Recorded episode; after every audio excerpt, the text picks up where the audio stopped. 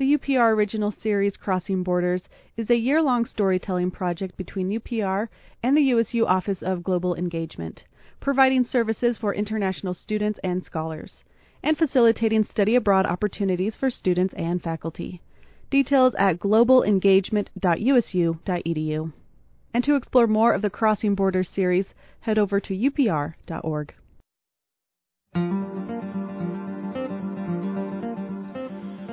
Welcome to Access Utah. I'm Tom Williams.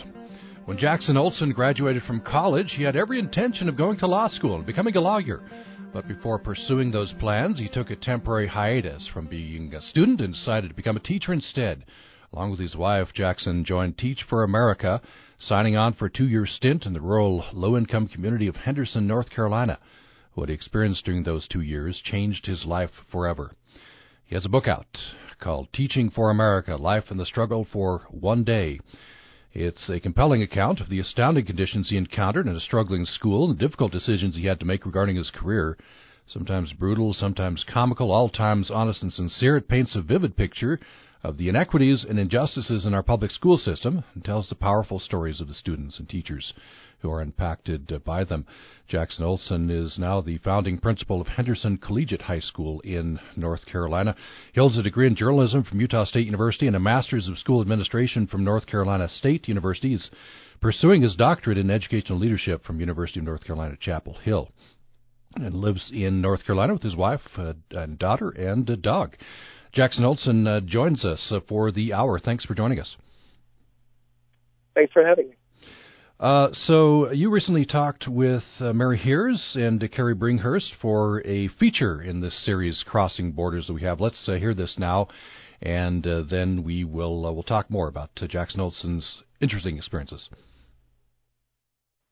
During Utah Public Radio's year-long storytelling project, Crossing Borders, you'll meet Jackson Olsen. After growing up in Utah's Cache Valley and graduating Utah State University, Olsen relocated to North Carolina, a former teacher with Teach for America. Olsen has written a book, Teaching for America, Life in the Struggle for One Day.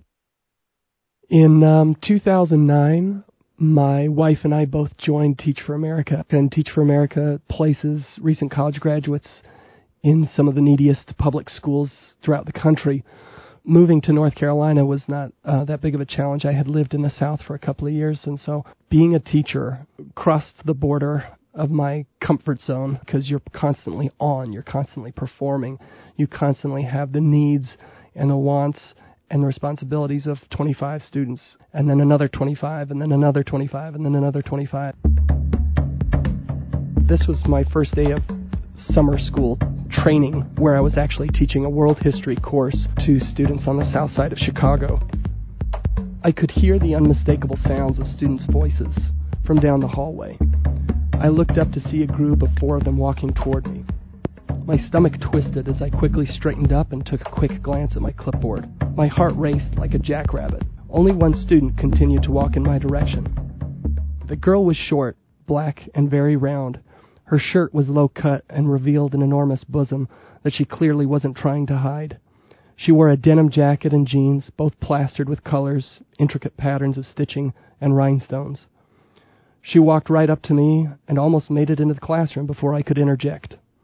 "Hi," I said enthusiastically, doing my best impression of a person who wasn't panicking. "I'm Mr. Olsen." I put my hand out for her to shake. Without a smile or a grin, or even a hint of recognition, she walked past my outstretched hand and into the room. She took a seat in the back row and took out her cell phone. Like good and bad angels on my shoulders, I couldn't decide whether to be friendly or firm. "So you're Bianca?" I said in a friendly tone. "Mm-hmm." Even her grunt was laced with attitude. "Well, it's nice to meet you, Bianca." No response. I looked down at my clipboard again, as though there were safety there. "Do you like history?" Bianca didn't take the bait, but I didn't have time to react to her indifference. Another group of students, a much larger group than the first, was headed in my direction. I rushed to the door to greet them. Before I knew it, I had a classroom full of rowdy teenagers. Lord help me, I thought to myself.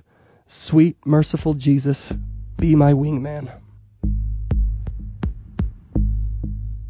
In fact, I'll never forget, on Mother's Day in 2010, I was a first-year teacher, and I told my students on the Friday before Mother's Day to make sure that they went home this weekend and did something nice for their mothers. And then I remember hearing one of my students say, and my kid better do something for me too this weekend. And I just didn't even comprehend the fact that, holy cow, one of my students has a child already and is a mother, and how that's affected her life. And some of those things just really kind of slapped me in the face. My students in North Carolina are accustomed to the sounds of gunshots in the neighborhood. I was writing down all the crazy things that were happening to me, and I didn't want to forget what these 2 years were like. I was encouraged by one of my former professors at Utah State, Mike Sweeney, and he just kept encouraging me. He said, if you can write, write. Tell this story. With his encouragement and guidance, I just kept kind of putting pieces together, and it became a book. I don't have in the book a bunch of prescriptions for fixing education. I want people to be awoken to the same realities that I was awoken to on my first day of teaching, because if everybody was aware of how grim the circumstances are in some of these schools, we would do something about it. We wouldn't just sit back and say, well, that's the way it is. You know, that's a poor community. That's how poor communities are. It can be fixed. It can be changed. It just takes more than a few people to be aware of it and to be acting on it. So back in 2015, I started Henderson Collegiate High School, which is a charter high school in North Carolina. 95% of our students qualify for free or reduced price lunch through the federal school lunch program. Generally, the research agrees that the number one factor that will help determine a student's success are the teachers that are in front of the classroom on a daily basis. So if that's true, then the number one priority for me as a principal is to ensure that I have good teachers in front of my students.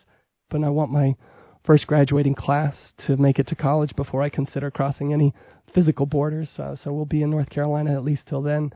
And then in terms of what's next, for me, I plan just to remain in the fight somewhere for educational equity. I don't know where it will be or what title I'll hold, but I don't see myself leaving this fight or crossing a border into any other career path.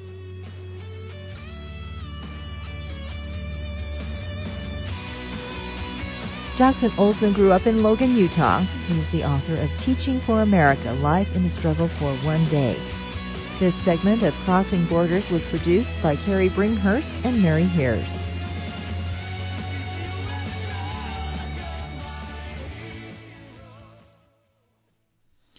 So that's our Crossing Borders piece, part of the series, and this program's part of that series as well. We have Jackson Olsen with us on the line, and Jackson Olsen, very interesting hearing some of your experiences there. Before we get into how you got into teaching, that's a very interesting story. I just want to read one paragraph from the prologue to the book. The book is Teaching for America, Life and the Struggle for One Day. So you talk about teachers. You say their task is daunting. Students from low-income communities are roughly 3 years behind their more affluent peers in reading, with about half at risk of not completing high school. African Americans, American Indians, and Latinos are disproportionately affected by the culture of poverty and are statistically more likely to drop out than white students. High school dropouts create an economic vacuum by earning less over their lifetime, which amounts to billions of dollars lost each year in unrealized tax revenue. Add the fact that dropouts are more likely to receive government assistance in the form of welfare, food stamps, and or Medicaid, and you've got yourself a two-pronged national crisis of education and economics. The third prong is criminal in nature. All of the American prisons and correctional facilities, in all the American prisons and correctional facilities, approximately 70% of inmates are high school dropouts. And you go on to say, Jackson Olsen, that you are not aware of these inequities. Many of us are not. One of your purposes is to awake us to these realities, right? That's right. Yeah, I grew up in Logan and graduated from Logan High School in 2003. And had I not had these experiences as a teacher, I wouldn't have realized actually how good my education was. It's something that I definitely took for granted. And it took me coming to North Carolina and teaching on the south side of Chicago to realize just how dire the circumstances can be in some of our communities. And so that was one of the motivations that I had to write this book, was simply maybe someone will read this and wake up to the realities that I woke up to, and maybe together we can push in the right direction together. You paint a picture in the book, I think this is in North Carolina, the schools in the more affluent areas, they've got money pouring in, they've got volunteers, they've got paid tutors. And in the poorer areas, you've got maps that don't have the Soviet Union broken up, you know, outdated materials and the like. It's quite the stark difference. Yeah, and that is especially true, at least in our state, here in North Carolina. The gap between the affluent and the poor is very wide, but it's something that you can see just driving from one end of town to the other.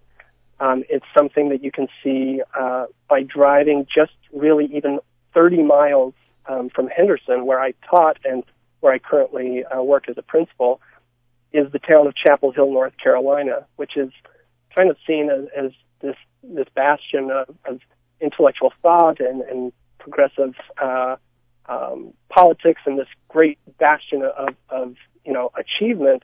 And yet, just in the shadow of this little town are all these rural communities devastated by poverty and by failing schools. And so it really, it just wakes you up to the reality when you think of a kid who could be born in just one zip code away, just 30 miles. Had he been born and raised in a community just 30 miles away, his entire life trajectory would be altered. And so there are big gaps, and some of that has to do with the way that schools are funded. You know, in affluent communities in North Carolina, money can be produced through the property tax, and of course, with higher property taxes, a lot more money flows into the schools. And there's also, you know, just local politics. County commissioners can add local supplements to fund schools, and that's happening again disproportionately in the more affluent communities and less in the communities stricken by poverty. Now, this can be depressing. You know, as I read those statistics, it seems like a lot of these kids, it's almost deterministic, right? If you have the bad fortune to be born in one of the poor communities or the rural communities, your fate is almost, you know, written. That's where I guess idealistic people come in. Was that your impulse to go Teach for America? Yeah, I do think that there was a lot of idealism behind it. You know, I talk about in the book how I was raised by parents who really, first and foremost, taught us to really love other people. I remember my dad when I was growing up. He would tell me, you know, can you invite anyone from the other side of town or from the other side of the tracks or something like that? And he would just always be encouraging me to reach out to other people who didn't have friends. He would pick up hitchhikers on the side of the road when we'd be driving, you know, on the interstate or on the highway. And he just, through his example and through my mother's example, they always taught us to just serve and to love one another. And so that's a big credit to them, but it was kind of embedded in me to say, like, yeah, if there's problems and social ills, let's do whatever we can to try and fix them. And so Teach for America is an organization that attracts a lot of people with those ideals. Mm-hmm. But to your earlier point of determinism and this idea that this problem is, it's grim, but that is precisely why people try to fix it. And the good news is that there are people succeeding in reversing the effects of poverty and reversing the course of some of these low-income communities and students who are, you know, by the complete lottery of birth, forced to attend schools or be in a school district that might be low-performing. So I do think there are a lot of examples of this cycle being broken and reversed. Can you give us a couple? Give us some hope. There, you say there are some things that are working. Yeah, well, there are, every year the Department of Education honors Blue Ribbon schools, and so there are just hundreds of schools that you could look down the list over the years in inner cities, low-income communities, from an urban metropolis to the rural, low-income areas in rural America. There are also some schools that I speak about briefly that have had a lot of success specifically with urban youth in low-performing school districts like Chicago, New York, Newark, New Jersey. And so there are schools right now that are sending 100% of their students to college, even though 100% of their students are coming from household incomes that are below the poverty line. Examples of that would include the Knowledge is Power program, which is a national network of schools that targets low-income communities, the Uncommon School Network. But there really is no magic formula. It doesn't have to be charter or private or public or traditional. There are schools all over the country that are doing it. No, I mean, conventional wisdom would say you have to have resources, right? Pour more money in. But I'm guessing that that's not so much the formula, although you have to have a certain base level of resources. What are some common denominators in the successful programs that are happening? Yeah, that's a really good question, and often a big misconception because, in fact, the United States does spend, on average, far more per pupil, per student, than most countries. And if you look at the countries that are outperforming us on, international PISA-type tests, most of the countries that are outdoing us or outsmarting us do it with less money. So it is a misconception to say that more money is the solution. I would say that investing in teachers is probably the biggest way that money could be used more wisely. So it's not that money is a non-factor. It's just that money isn't a silver bullet to fix schools. And there's, again, just countless examples of schools that have state-of-the-art facilities or all this money for whatever programs, and the schools can still fail. But what I would say, money plays a huge role, I think, in trying to attract and retain teachers. I think that is really the issue that is hurting schools the most. Because if you look at why schools fail, there's never one reason. There's usually a long list. But at the top of the list, I would put the absence of high-quality teachers. And teacher retention is something that is a struggle because generally, of course I'm speaking in broad terms here, but generally teachers are underpaid and underappreciated. And it's a demanding job that, contrary to what many people think, takes more than 9 months out of the year to do, and takes certainly more than an 8-hour workday to do. And so teachers are really just overwhelmed and overworked, and a lot of them have looked to greener pastures. And we've lost a lot of great teachers who just thought, like, this job is just too hard. It also doesn't pay well.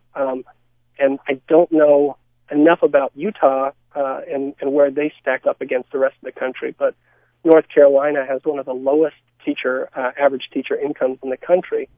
Even with a low cost of living, that tells people when they, enter college or when they graduate from college, hey, teaching is not a really viable career path, which is a narrative we have to change. So I would say that if resources are to be the answer, or if we're trying to talk about how money plays a big role in it, if I were in charge, I would put a lot more money into investing in teachers, not only in their recruitment, but in supporting them and retaining them and paying them what they deserve, which, unless you're in a very small minority of teachers in this country, is simply not enough.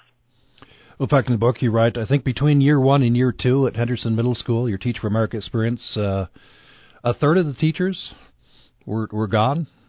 That illustrates that retention problem. Also, when you came back, apparently half your stuff was gone in your classroom.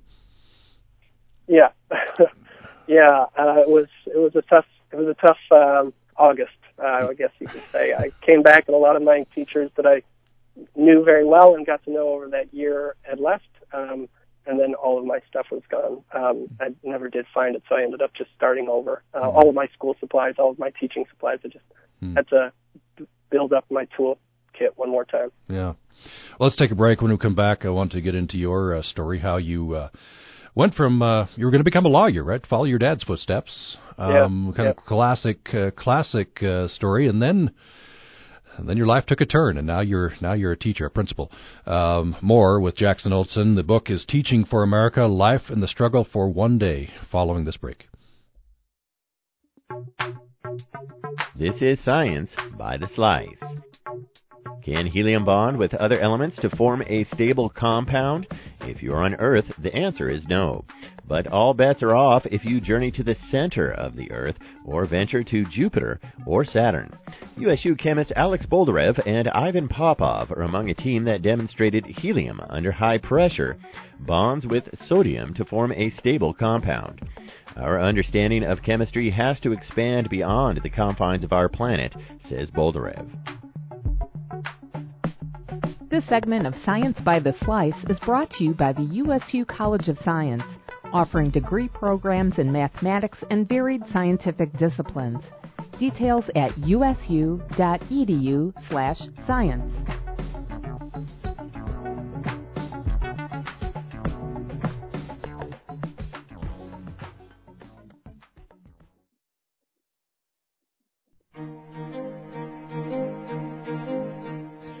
Thanks for listening to Access Utah. I'm Tom Williams. We're talking with Jackson Olsen.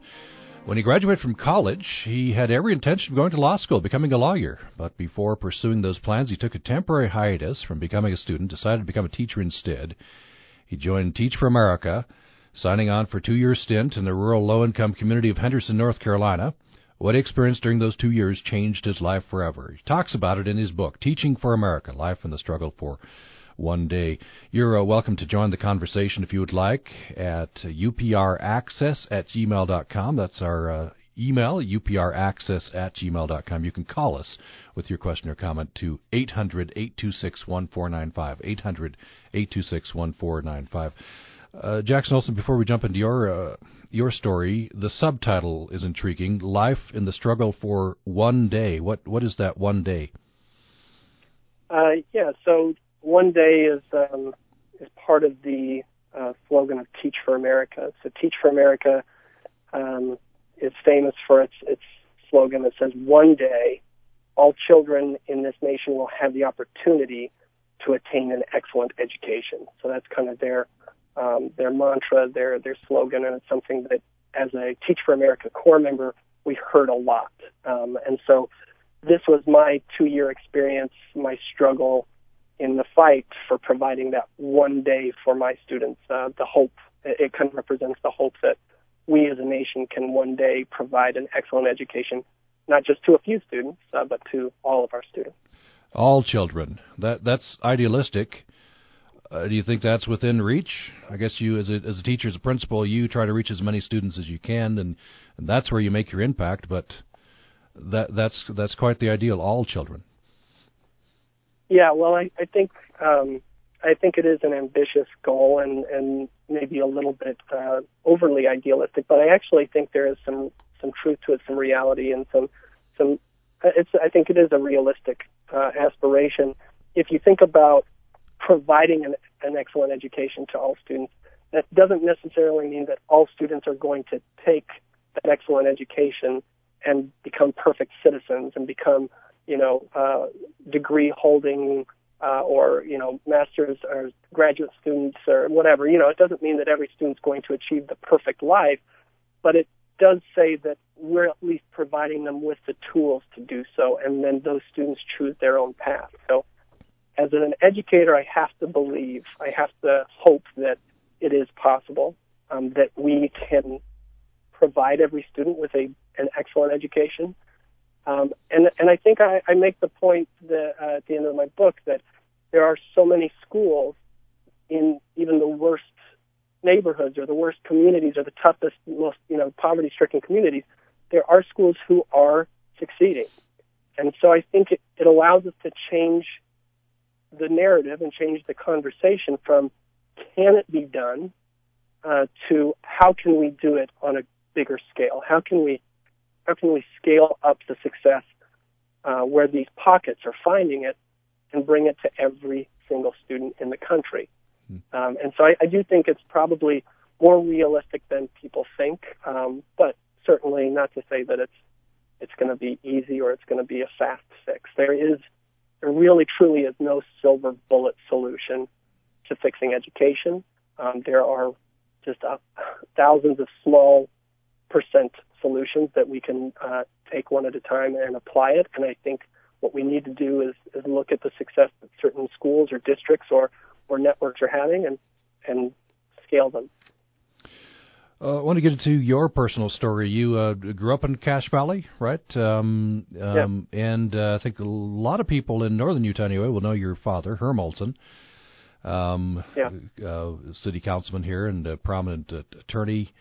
I don't know him well, but what I know of him is quite admirable. He's quite an idealistic person, right? And you've kind of tried to follow in those footsteps. Yeah.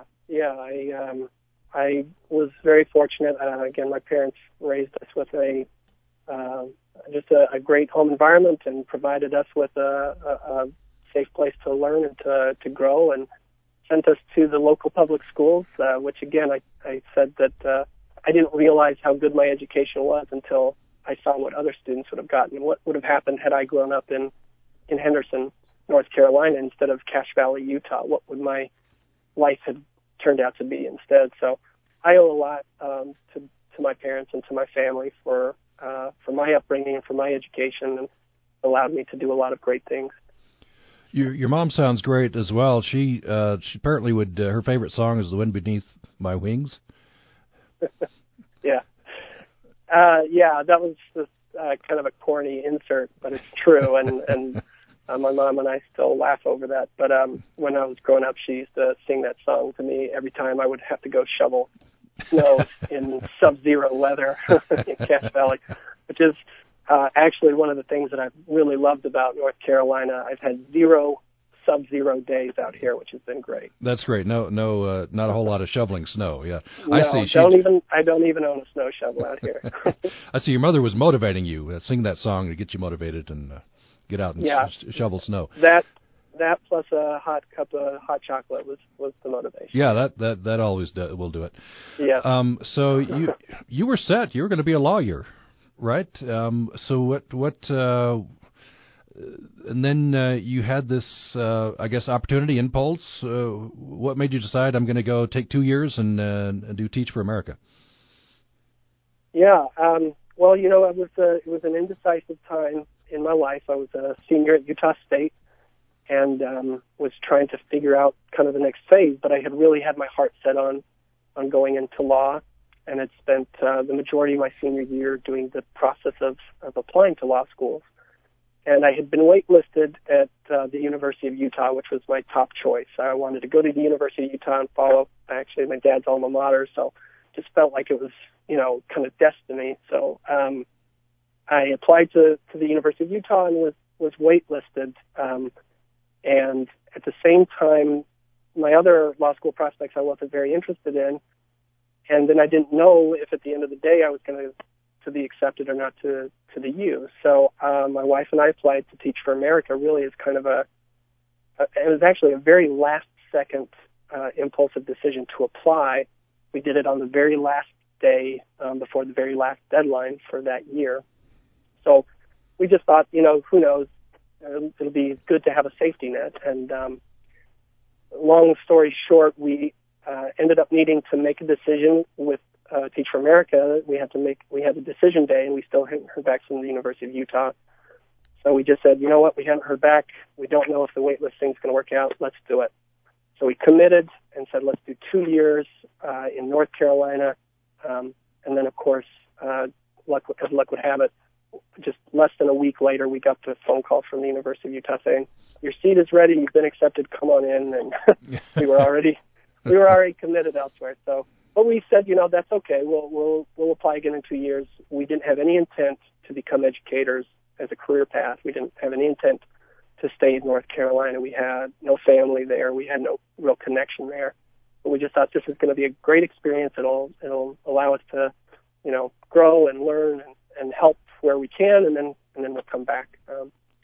But of course, that also didn't happen 2 years later. So we ended up kicking the can down the road and never actually made it back. Now, you did this together with your wife.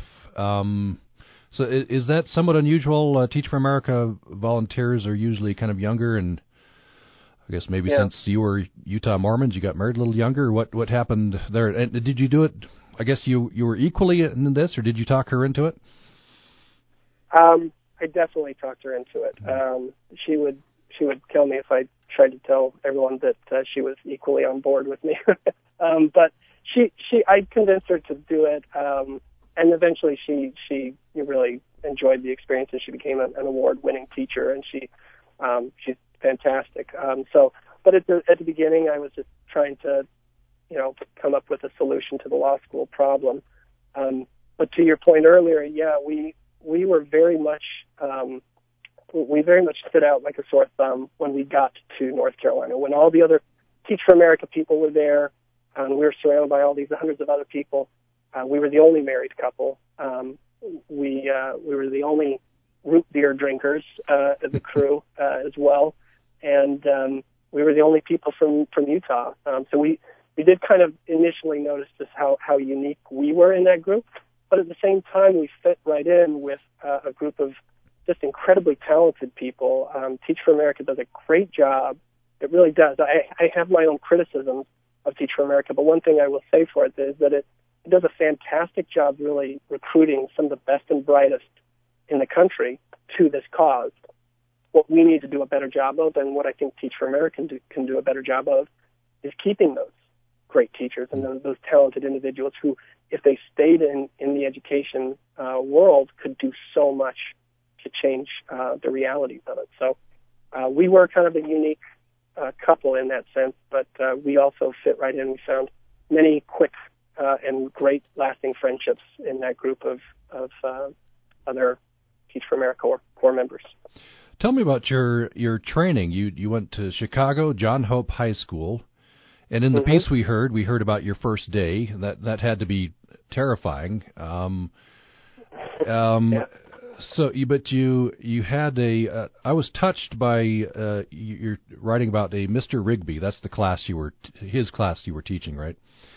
Yeah. And you had an experience with an older student. He's 19 years old. His name is Davion.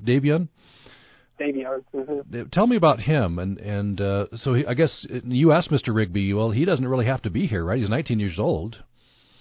Yeah. He was a 19-year-old in the ninth grade. Had been in the ninth grade for about 4 or 5 years, and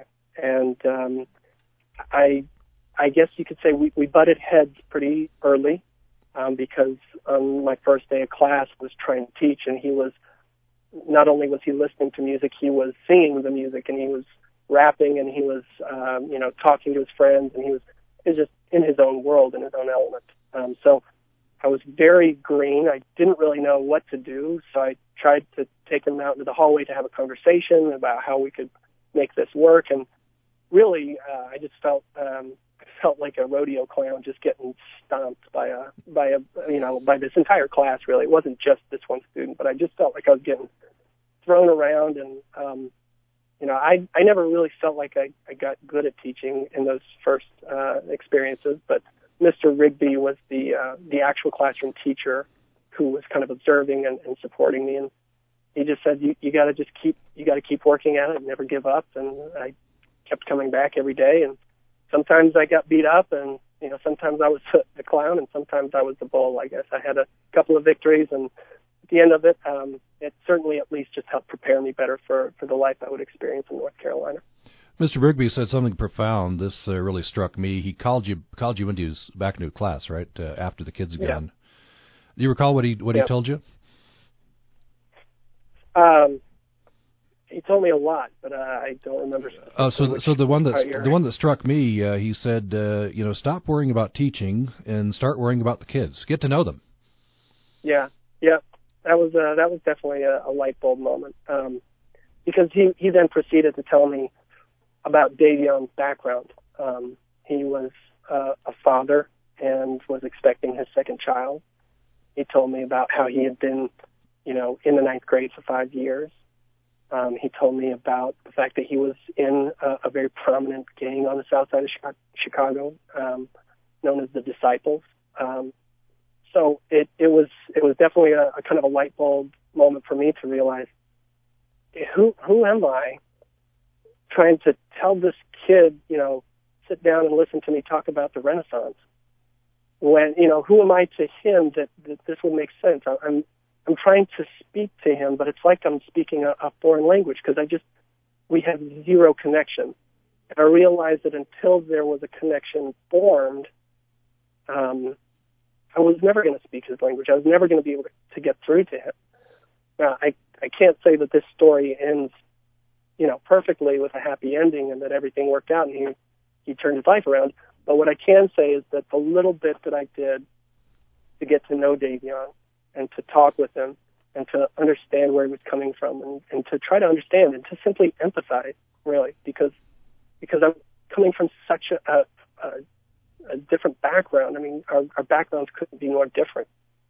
So it took that empathy and that understanding for me to even make some small gains with him. And we were able to make some small gains with him, but, you know, it doesn't have a storybook ending because at the end of the day, he didn't end up passing my class. He was reading at about a third grade level as a 19-year-old man. So there are a lot of sad stories like that that teachers encounter on a daily basis, and I think that's probably true wherever you go. I don't think that's a North Carolina or a Chicago thing. I'm sure it's true in a lot of communities in Utah or Cache Valley and really all across the country. What do you do as a teacher? Then you're going to have the students who won't succeed to the level that you want them. You'll have other students who will succeed, and guess that gives you hope. What's that impulse to help you keep going? I think it really, for most teachers, I think it is just this idea of you just keep trying. You just throw the kitchen sink at the student and hope something will stick. And the unique thing about this is that sometimes it will stick, but it won't stick when you think it will. And so you just have to keep trying. And sometimes you do make those breakthroughs, and that's a really powerful and memorable experience for teachers. But as educators, we really can't discriminate. These kids are the ones who want to learn, and these are the kids who don't, and so I'm going to focus on these. It just is contrary to what we owe our students. We owe it everything we have, and just to keep coming back and keep trying. One other thing struck me about that experience in Chicago. You said you asked one of the kids, why aren't you filling out the survey? And he said, I don't have a pencil. So you give him a pencil, then you find out the whole class doesn't have pencils. Yeah, that was just another kind of quick example of the gap that I was exposed to, the gaps that I didn't know existed. Because if I was on my first day of school at Hillcrest Elementary, or on my first day of school at Mount Logan, or wherever I was, I had a pencil. My parents made sure of that, and for the most part, all my classmates had pencils. And not to say that, Logan City schools or Cache Valley is this utopia of perfect education, but it's just one quick example to help people realize just how wide the gap is, where my students, 100% of them in that situation in Chicago, were living below the poverty line and were frequently, kind of counted out and just disregarded. And so something as simple as having a pencil made a big difference in me being able to help teach my class. Let's take another break. We're talking with Jackson Olsen. He recounts his experiences teaching for Teach for America in his book, Teaching for America, Life and the Struggle for One Day. We'll move the story to North Carolina. That's where he lives now. He and his family are still there, and Jackson Olsen is the founding principal of Henderson Collegiate High School in Henderson, North Carolina. And we'll get into maybe some examples of students who've really impressed themselves on Jackson Olsen's mind. Talk more about his teaching experiences following this break.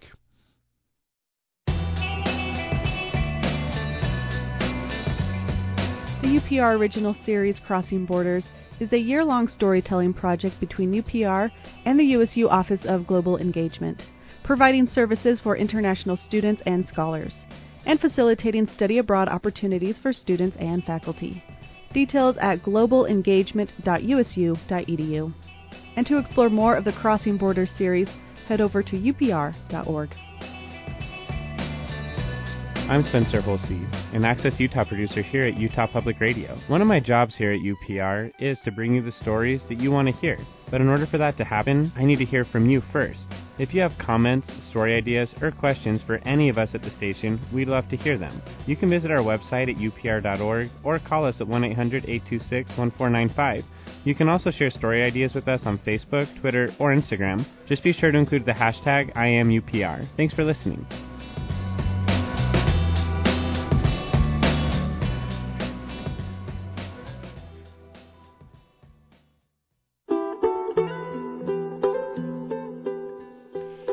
Thanks for joining us for Access Utah. We've reached our last segment with Jackson Olsen. He's a Cache Valley native, and he lives now in North Carolina. Ended up there with teaching. He'd set out to be a lawyer and ended up as a teacher. He's the founding principal of Henderson Collegiate High School.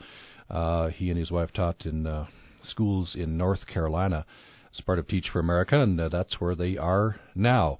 The book is Teaching for America, Life in the Struggle for One Day. And that one day, as Jackson Olsen says, is the motto, the slogan of Teach for America. One day, all children in this nation will have the opportunity to attain an excellent education.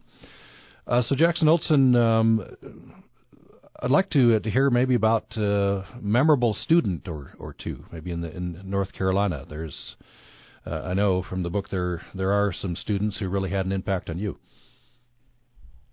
Yeah, there were many. The one that I talk a lot about in the book, I gave him the pseudonym Alex, but he was a Hispanic student from Henderson who was just soft-spoken and really, really hard-working kid who just, I feel like, was seemingly invisible for a lot of his life to his peers, to his parents, to a lot of the people around him. But he was definitely a student I had a strong relationship with. I also don't know where he is today. I remember on the day that group of students, my first group of students, graduated from high school, I was looking for Alex in the group, in the crowd, and I was sad to see he was not there. And I still, to this day, don't know what became of him, if he moved or if he dropped out. But I've always thought about him and how he impacted me. Really, I think I say this in the book, but in many ways my students taught me more about the world than I think I taught them. And so I've always been really grateful for that. And then there's a whole new group of students that I'm really, truly proud of and have been really impacted by. And those are my students at Henderson Collegiate High School, where I'm the principal. And we have a group of, right now our school is about 300 students. And they are right now doing some really big things and on track to graduate. In fact, we have right now 100% of our oldest class is on track to graduate from high school, and as of now, 100% of them are on track to go to college in terms of their curriculum path and the courses they're taking. And so I'm really proud of them as well, and could probably go on for hours about many of their individual stories and what they're doing. But we're really excited about their stories. They were 1 year away from graduating, so next year we'll have our first graduating class. And at this point, we're expecting some of our students potentially to go to Ivy League schools, others to go to some of the best public schools. We have students who are on track to attend schools like NC State or UNC or Duke University, and so we're just really incredibly proud of them and excited for the impact and change they're going to make in this community. And that's very hopeful. That changes the trajectory of their lives, right, if you get them to college? It certainly does. As I mentioned, about 90 to 95% of our students currently at Henderson Collegiate are coming from low-income backgrounds, and about 80% of them would be first-generation college students. And so if you think about the power that could have of having all of these students become the first in their family to go to college and then the impact that that can have through generations and through their posterity, it's very it's inspiring, and it gives you a lot of hope, not just for this community of Henderson, but for the broader picture of our country. I want to talk a little bit about the challenges and the commitment required of a successful teacher. You write in the book that you kind of established this reputation among your students there that Mr. Olsen, he's crazy. He's willing to do just about anything, right? That's so they're kind of delighted by this. And you write in the book, and we have a part of this queued up, an example of this, of how Mr. Olsen's willing to do just about anything.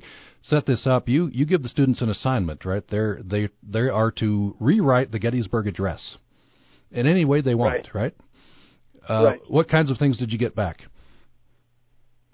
We had some students turn the Gettysburg Address into poetry. I mean, the whole point of the exercise was to kind of transcribe or decode the language and the vernacular that Abraham Lincoln used in the Gettysburg Address. So we wanted them to be able to make it real for them and really understand it. So they translated it in a number of different ways. We had one student turned it into a Sunday sermon, like he was a pastor at his church.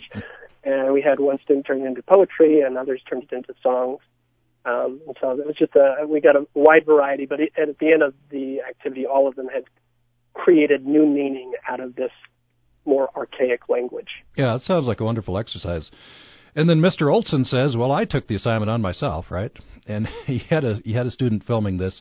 This is on YouTube. Let's just hear just a bit of this. I want to read your caption here. Getting students to appreciate the Gettysburg Address can be challenging. So I embraced my whiteness and my awkward rapping skills and came up with this little number. It's called Gangsta Gettysburg Address. Here's a part of it.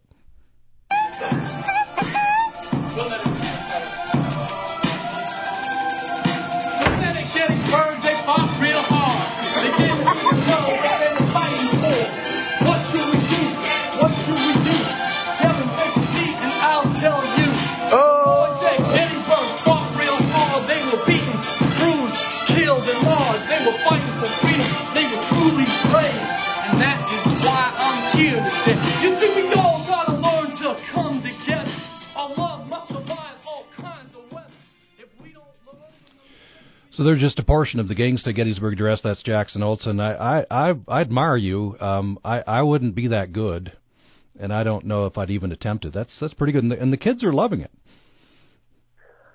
Yeah, well, I think kids generally enjoy any time you are willing to self-deprecate or make a fool of yourself, which I certainly did. I never anticipated it being played on this radio show for a broader audience, so it made a bigger fool out of me, which I really, I really appreciate.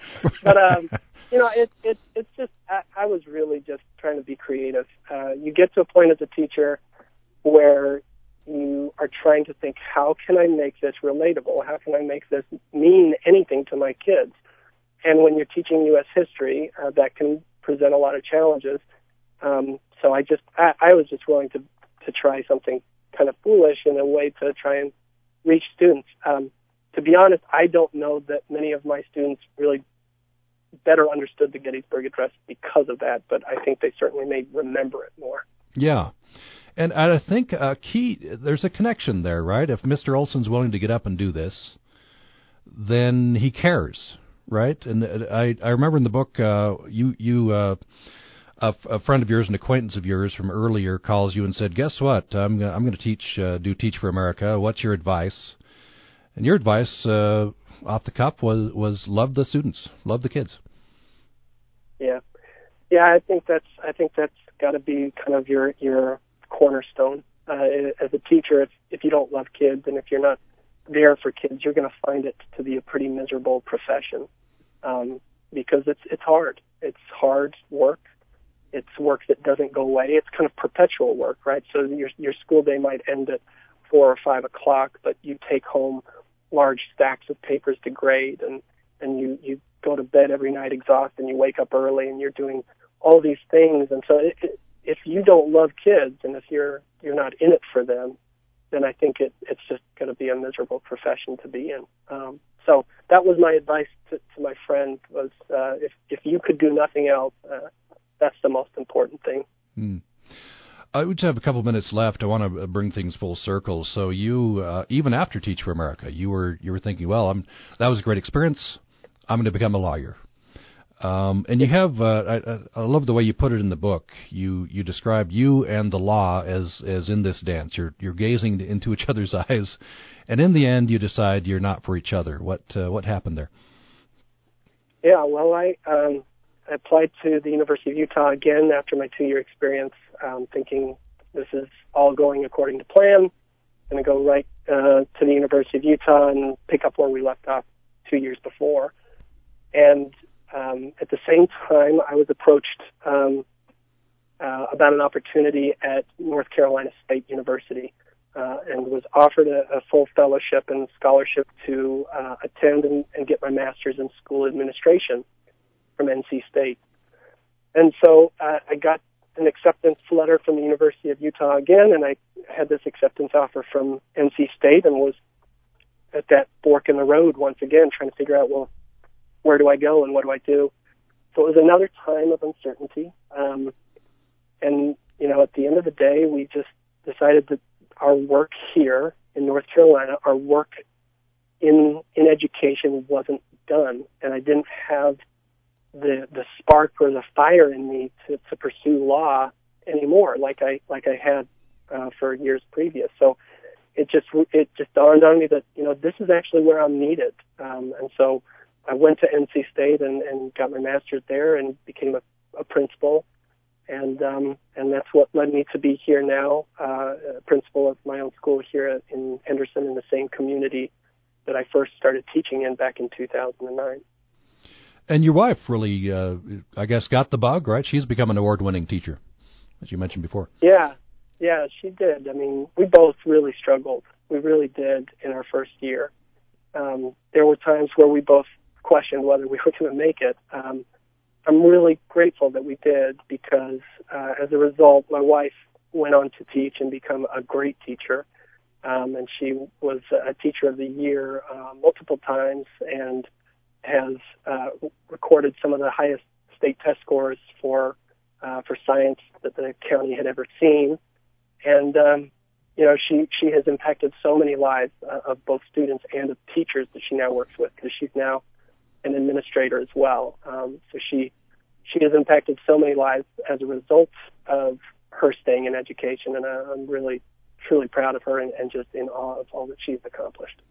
Well, we are out of time. The book's a very interesting book, Teaching for America, Life and the Struggle for One Day. Just want to say at the end, Jackson Olsen, thank you so much for the work you do. All the teachers do. It's a noble work and underappreciated a lot of times. So thank you for that, and thank you for the conversation. Appreciate it. Yeah, thank you for having me. And thanks, everyone, for listening to Access Utah.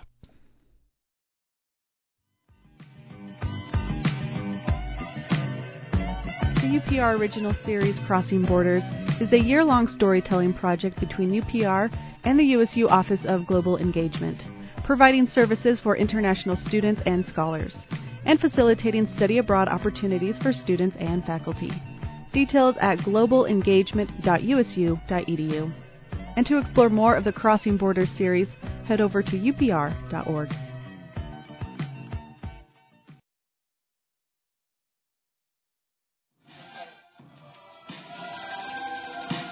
You're listening to Utah Public Radio, statewide service of Utah State University and the College of Humanities and Social Sciences. KUSR Logan, KUSK Vernal, KUSL Richfield, KUST Moab, KCEU.